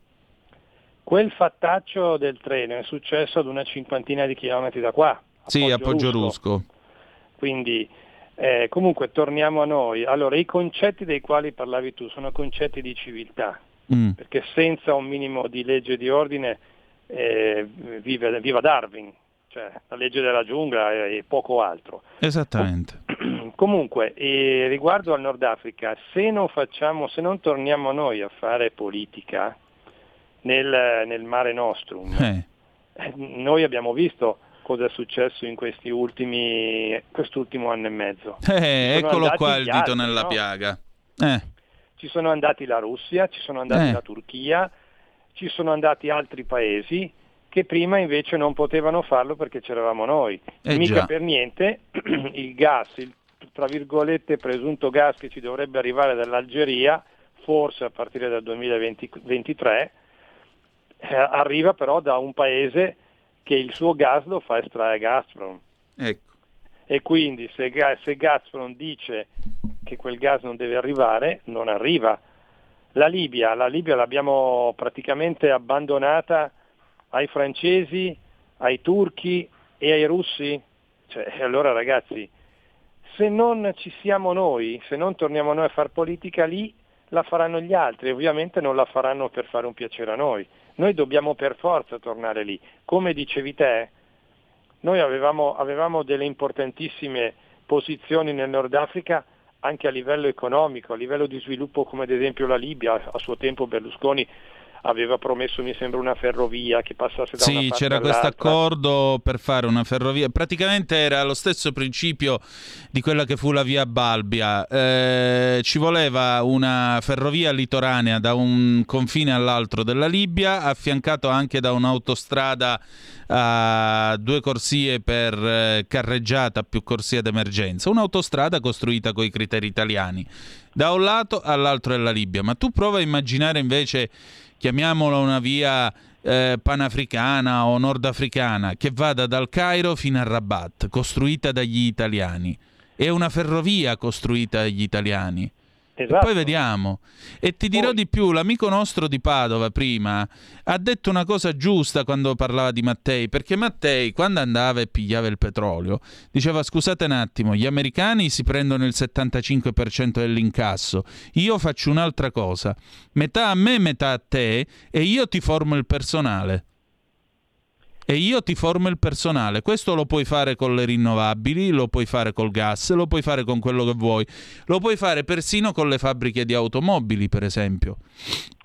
Non so quanti di voi lo sanno, ma per esempio la Al Nasser, che è una, ehm, questo stabilimento che fu fatto al Cairo al tempo di Nasser, fabbricava le 128, la Fiat 128 e l'hanno fabbricata fino al 2000-2002, niente poco di meno. Tanto per dire, perché? Perché l'Italia in qualche modo esportava tecnologia nell'area del Mediterraneo e, e, sai, una fabbrichetta qua, un insediamento là, una cooperazione là, è così che tu fai una politica araba. Ma è per quello che l'hanno fatto fuori Mattei. Mattei. Ed è anche Perché- per quello che hanno fatto fuori Craxi. Esatto. Però Craxi è un ladro. Eh, ma quello è stata la stampa di casa nostra che evidentemente aveva delle aveva degli ai- chiamiamole degli aiutini, dai. L'ultima cosa Come gli gridavano i tiratori di rubli. Vuoi pure queste, Bettino? Vuoi pure queste? Esatto. Eh, e lui lo disse, tiratori di rubli. E aveva ragione.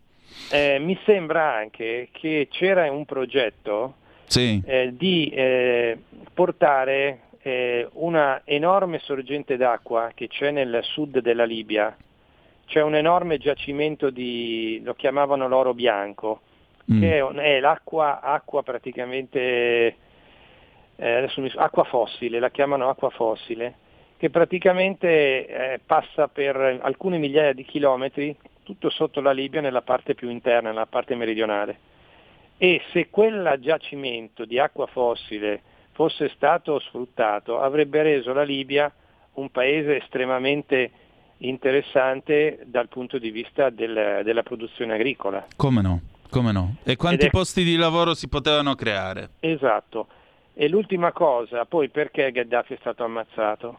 Semplicemente perché Gheddafi voleva creare il dinaro d'oro, Mm. che avrebbe una moneta che avrebbe unito buona parte dei paesi africani, sop- soprattutto tantissimi eh, ex colonie francesi, e avrebbe tolto il CFA, il eh, franco centrafricano, e avrebbe reso la Francia quello che sosteneva se non, è- se non era stato De Gaulle ma, o, o Giscard d'Estaing che senza le colonie la Francia sarebbe stato un paese del terzo mondo.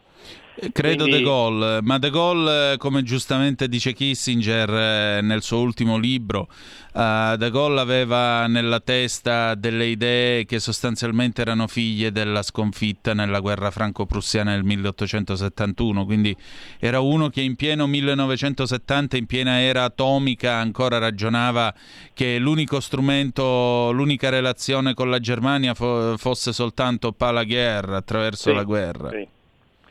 Quindi niente, questo era quello che ti dovevo dire, dobbiamo tornare a fare politica in Africa. Ma io Almeno- ti vorrei dire invece una cosa, eh, Marco, perché così mi hai dato anche la possibilità di rifletterne con te e ti ringrazio.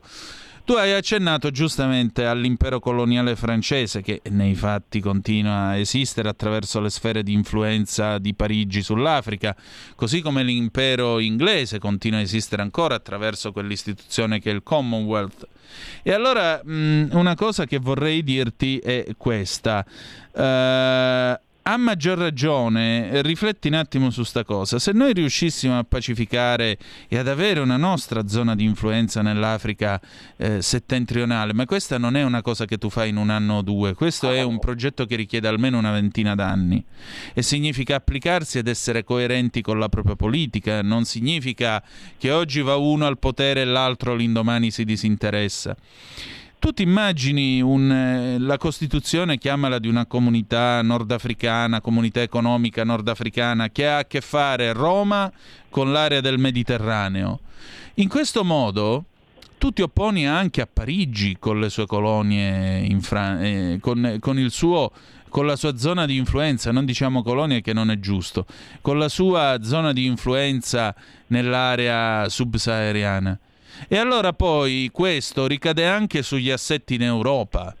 Perché poi dopo tu non sei più quel paese rappresentato da qualche scappato di casa che, vabbè, si è fatto scippare la Libia e si è fatto scippare la primazia italiana nell'area mediterranea. Ma torni ad essere un paese la cui parola poi può avere un peso ben maggiore di quanto ce l'abbia al momento. Valutiamo anche questo, che dici? Vabbè, ma eh, una- allora, un paese con una classe politica Mm. che tiene veramente all'interesse nazionale, questo ragionamento lo fa. Ma mi sa che l'Italia ha una classe politica, almeno soprattutto non dovrebbe avere il PD, che non vede al di là del proprio potere. Allora, se noi riuscissimo a trovare una classe politica che riesce a mettere da parte certe eh, diciamo personalità, allora noi questo discorso lo potremmo fare, ma io non credo che l'Italia abbia, almeno nella parte progressista, quelli che si chiamano progressisti, questa, questa volontà, anche perché sono, secondo me, a libro paga di, di paesi stranieri. Io spero di sbagliarmi, però la vedo così. Ti saluto, un abbraccio. Grazie Marco, un abbraccio a te. E allora 0266 3529 se volete intervenire oppure 346 642 7756 se avete voglia di mandare le vostre zap o whatsapp che dir voglia. Anzi, Ambrogio, ciao Ambrogio. Sante parole, gli scafisti sono eh, dei bastardi, ma sei sicuro, eh, caro Antonino, che non siano in combutta con quelli delle varie ONG? La mia è una domanda, se così fosse i bastardi sono anche loro e forse di più, perché complici? Guarda, eh, c'è sempre stato questo sospetto su alcune realtà e quindi, sai... Diciamo che mi resta. Sì, dimmi, c'è una telefonata, ora la prendiamo. Diciamo che mh, ogni tanto qualche dubbio prende pure me, Ambrogio, te lo dico con molta sincerità. E, mh, anche perché, sai, io mi ricordo al tempo di Carola, quando io seguivo per Italia Oggi questa vicenda, mi sono occupato anche del modo in cui la Francia, eh, la Francia, scusate, la Spagna tratta le ONG. E a quel tempo il governo di Sanchez, no? quello buono, santo, perché Sanchez è di sinistra, quindi è buono, santo dalla parte giusta, mica Salvini che è cattivo a prescindere, no? Lo sappiamo tutti. E, ecco, il buon Sanchez aveva emanato una leggina secondo la quale c'era una multa, se non sbaglio, fino a 900.000 euro per l'ONG che avesse deciso di sbarcare mm, migranti in Spagna quando, eh, non applicando il criterio del porto più vicino. Quindi se una ONG avesse deciso di fare rotta sulle coste spagnole anziché andare nel porto più vicino, si sarebbe beccato il megamultone. Quindi gli altri autonomamente decidono così. Poi vanno a Bruxelles e dicono all'Italia, futtitilla tu. Te la devo tradurre dal dialetto? No, penso che l'hai capita. Veditela tu, mettiamola così. Altra telefonata, pronto? Chi è là? Sono Gianni da Genova, ciao. Ciao grandissimo, dimmi. Un saluto anche a Marco e a tutta la comunità e la famiglia di, di Radio Libertà. Grazie. Noi abbiamo avuto un gran maestro, parlando appunto di Africa, che stavo ascoltando prima, ed è stato Enrico Mattei. La parola chiave per lui è sempre stata una, collaborazione. Esatto. Collaborazione ma non concessione naturalmente, collaborazione nel quale i due soggetti hanno beneficio entrambi. Esatto, un accordo io... win-win. Eh, infatti, e, e, in que- e, in tantissimi anni eh, l'Italia ha, ha, ha avuto prestigio sia con l'Algeria Tant'è vero che ultimamente dicevano, eh, il governo italiano, grazie, eh, siamo andati in Algeria, no? Era la famiglia Mattei, come aveva scritto Carlo eh, Era scritto Carlo, bravo. Quando ha intervistato la, la, nipote, la bravissima Rosangela Mattei. Ah, voglia. E quindi, e quindi di conseguenza ci vuole poi il suo tempo, perché se tu interrompi un ciclo, diciamo, importante di collaborazione, serie e, e, e, è, difficile poi riprendere il bando della matassa, ma bisogna arrivare a questo. Poi per quanto riguarda la questione dei, dei, dei, appunto, dei clandestini, eccetera, ricordo che anni fa recent- il Car- Carmelo Zucchero, procuratore di Catania, ha detto che queste ONG creano anche dei problemi non indifferenti allo Stato e di conseguenza non è che uno va in mare e non salvi le persone che è una legge del mare, ma quelle che battono le navi, battono bandiera tedesca, francese, eh, araba, quello che si vuole, sono di competenza di, di, di, quella nave lì, di quello Stato lì. E invece qua si è fatto un tutt'uno e, e, Salvini purtroppo è ancora sotto processo quando aveva fatto le cose come si devono fare e aiutare i paesi a casa loro perché ci aiutiamo anche reciprocamente noi. Nella collaborazione benefica ci, ci guadagnano tutti i popoli. È quello esatto. il fatto. Ma vedi, guarda, se Gesù vuole il, 26, il 25 di settembre andiamo a votare. E quindi eh, avremo un nuovo ministro degli esteri, un nuovo ministro dell'interno e sarebbe bene anche rispolverare una categoria di ministero che esisteva nella, nella Prima Repubblica, il commercio estero. Eh, infatti, e così cominciamo di nuovo a farci una politica araba e mediterranea. Eh. È determinante, è determinante. E eh. poi riprendere naturalmente e dovutamente anche gli accordi e vedere con la Russia, perché noi non siamo in guerra con la Russia, vedere la diplomazia, cercare di portare la pace veramente, perché anche con la Russia non si può tagliare fuori, non si può dire al popolo russo non venite qui in Italia, non venite qui in Europa, come qualcuno ha detto. Bisognerà cercare di vedere in modo, maniera di riprendere i collegamenti anche con la Russia. Ma guarda, questo l'aveva detto già Kissinger quando è scoppiata questa guerra. La Russia non va, non va allontanata dal concerto delle nazioni occidentali. Infatti, un saluto e un abbraccio. Ti saluto, un abbraccio. E allora andiamo avanti con la nostra trasmissione, anche perché si sono fatte le 19.44. Io vi volevo segnalare una cosa, perché eh, non so se lo sapete, ma sta accadendo un fatto un fatto nuovo. Non ci sono bastati i Marò che sono stati per anni al centro di un caso internazionale con l'India, adesso ne abbiamo un altro perché dovete sapere che eh, c'è un nome che diventerà presto molto conosciuto a tutti gli italiani. Federico Nigri. Chi è questo ragazzo? Questo è un signore di 28 anni, un giovane uomo. A metà luglio è stato arrestato in India, ora rischia, sto leggendo Open, eh, rischia dai 2 agli 8 anni di carcere per aver attraversato senza pagare una tassa di 40 euro un ponte che collega lo stato settentrionale dell'Uttar Pradesh al Nepal. La famiglia, l'avvocato Claudio Falletti, il sindaco di Pozzolo Formigaro Alessandria, Domenico Miloscio, chiedono allo Stato di aiutare Federico a tornare a casa. Ritengo non possa essere una soluzione la detenzione in carcere da 2 a 8 anni. È inammissibile, soprattutto per un ragazzo che non ha fatto nulla di male, se non contravvenire a una norma, ha sottolineato il primo cittadino. Stiamo formulando appello contro la decisione del giudice che ha respinto la richiesta di liberazione su cauzione nell'udienza dell'8 agosto. Chiederemo che la magistratura superiore la riveda, ha spiegato invece il legale che sta seguendo l'evoluzione della situazione processuale fin dall'inizio, coordinandosi con un collega indiano e il collaboratore che parla hindi. Federico, dopo un viaggio di due anni e mezzo in giro per il mondo, dapprima in Cina e poi in Nepal, stava per rientrare in Italia prima di essere arrestato dalla polizia. Speriamo, insomma, che eh, qualcosa si possa fare per Federico Nigri e speriamo magari che il giudice ci ripensi in modo tale da poter avere eh, la concessione della cauzione e vediamo un po' che cosa accade.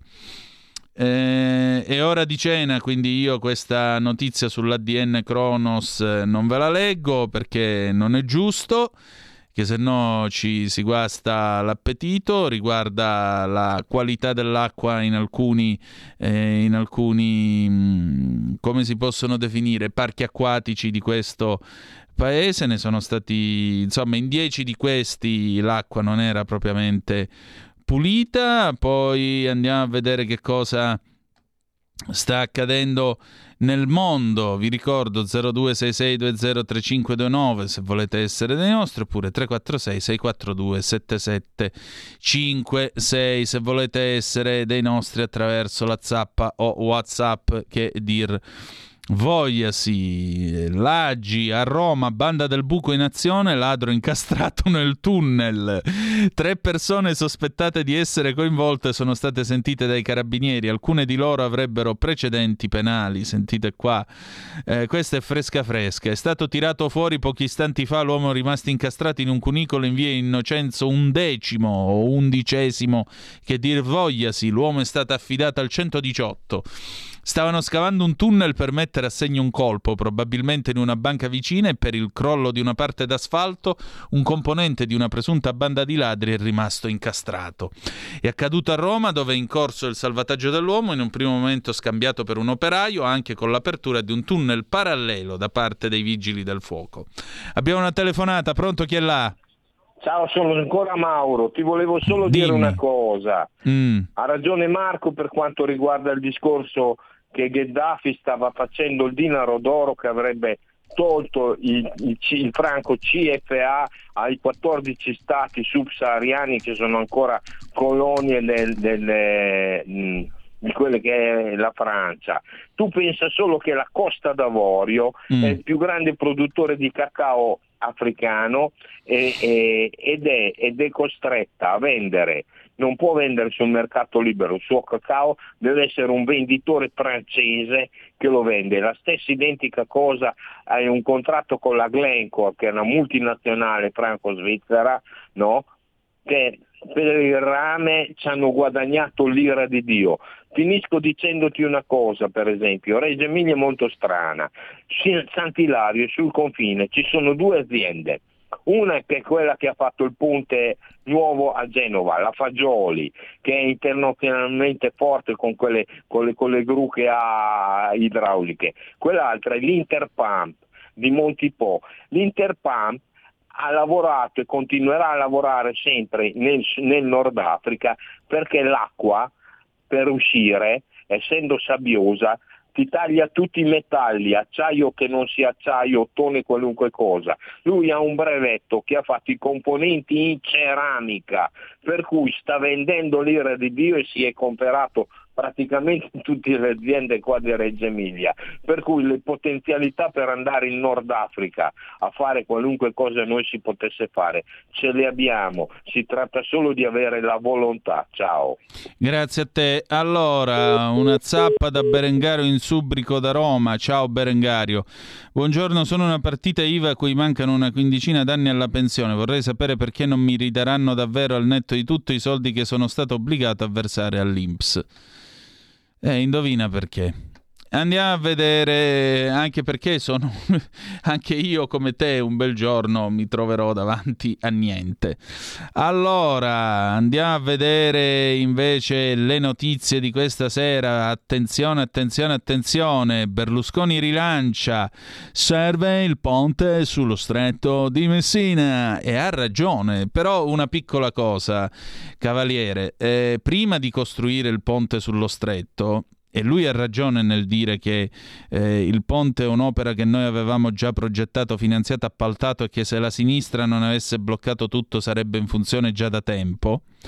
Eh, forse prima però dobbiamo sistemare l'autostrada Messina-Palermo vedere un po' come è eh, combinata l'autostrada Palermo-Catania e finire soprattutto il raddoppio della linea ferroviaria Messina-Palermo. Perché questa, mm, questa specie di linea veloce, che non è nemmeno una linea veloce, che stanno costruendo tra Palermo e, e Catania, che poi in realtà è il raddoppio della vecchia Palermo-Catania con eh, qualche, diciamo, con alcuni incrementi di velocità, ma non ci sarà mai l'alta velocità a 300 all'ora come la conosciamo in Sicilia. Parliamoci chiaro. Eh, ecco, forse sarebbe il caso di raddoppiare la Messina-Palermo, raddoppiare la Palermo-Trapani via Milo e magari elettrificarla, dare una sistemata alle ferrovie e alle autostrade nel sud della Sicilia, oltre che nella parte settentrionale, e poi dopo allora apriamo il ponte.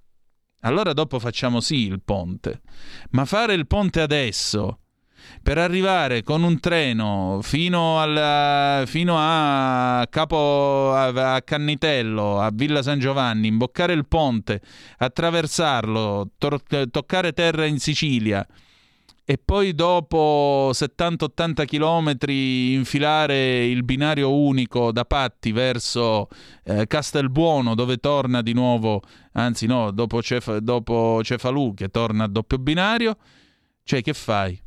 Che senso ha?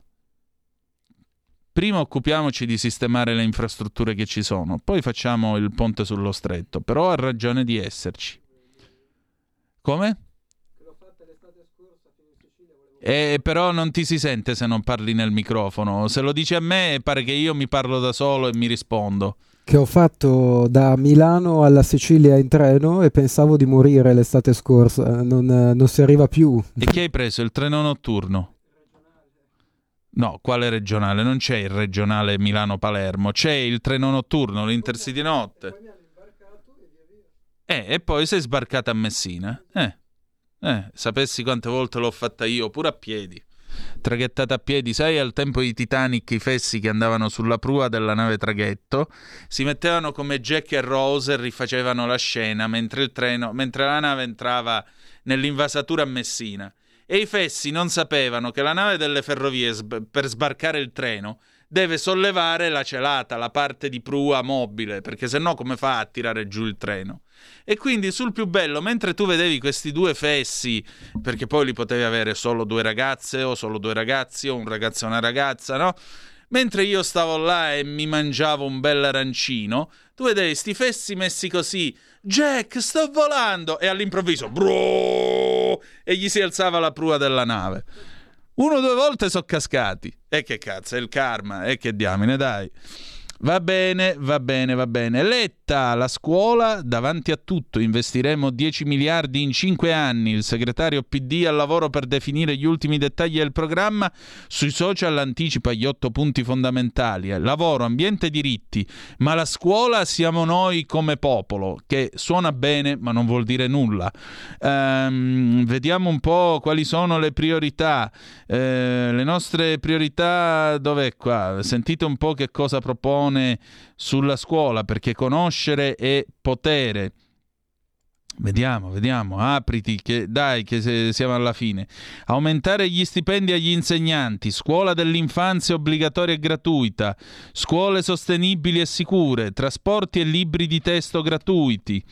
Vivere la scuola tutti, cioè un fondo nazionale per integrare il finanziamento regionale per i viaggi studio, le gite scolastiche, tempo libero, acquisto di attrezzature sportive e strumenti musicali. Ma quando cazzo studiano? Scusate, eh, ma stavolta me l'hanno proprio tirato dal cuore. Investiamo nelle donne, poi ancora mense scolastiche gratuite, puntiamo sul sostegno. Va bene. Faranno tutto fuorché studiare.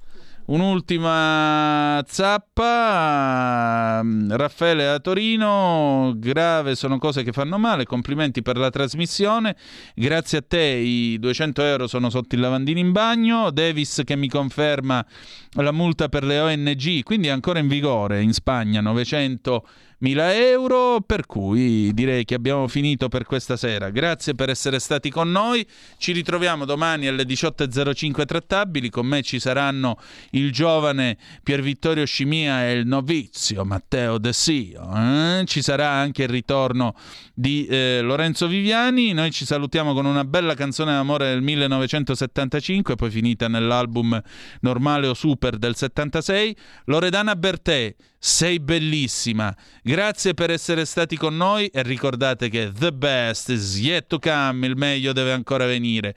Vi ha parlato Antonino Danna. Buonasera.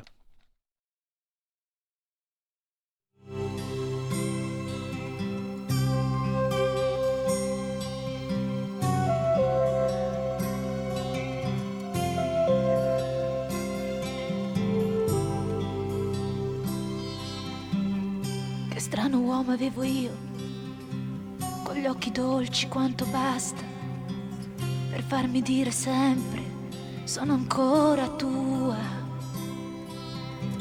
E mi mancava il terreno quando si addormentava sul mio seno e lo scaldavo al fuoco umano della gelosia.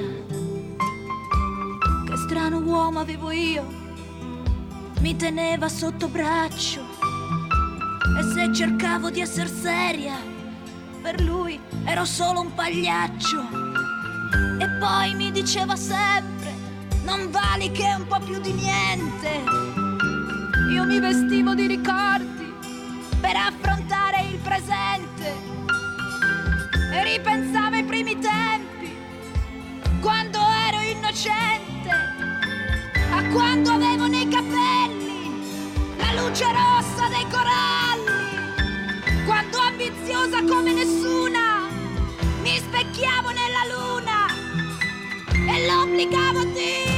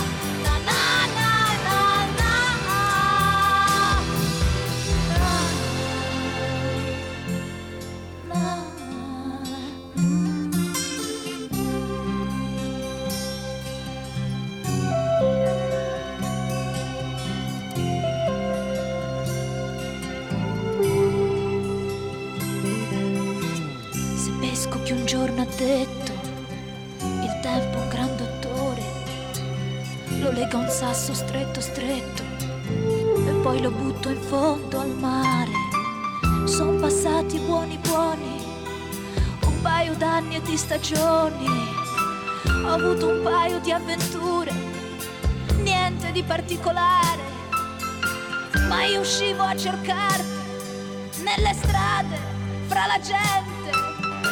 Mi sembrava di voltarmi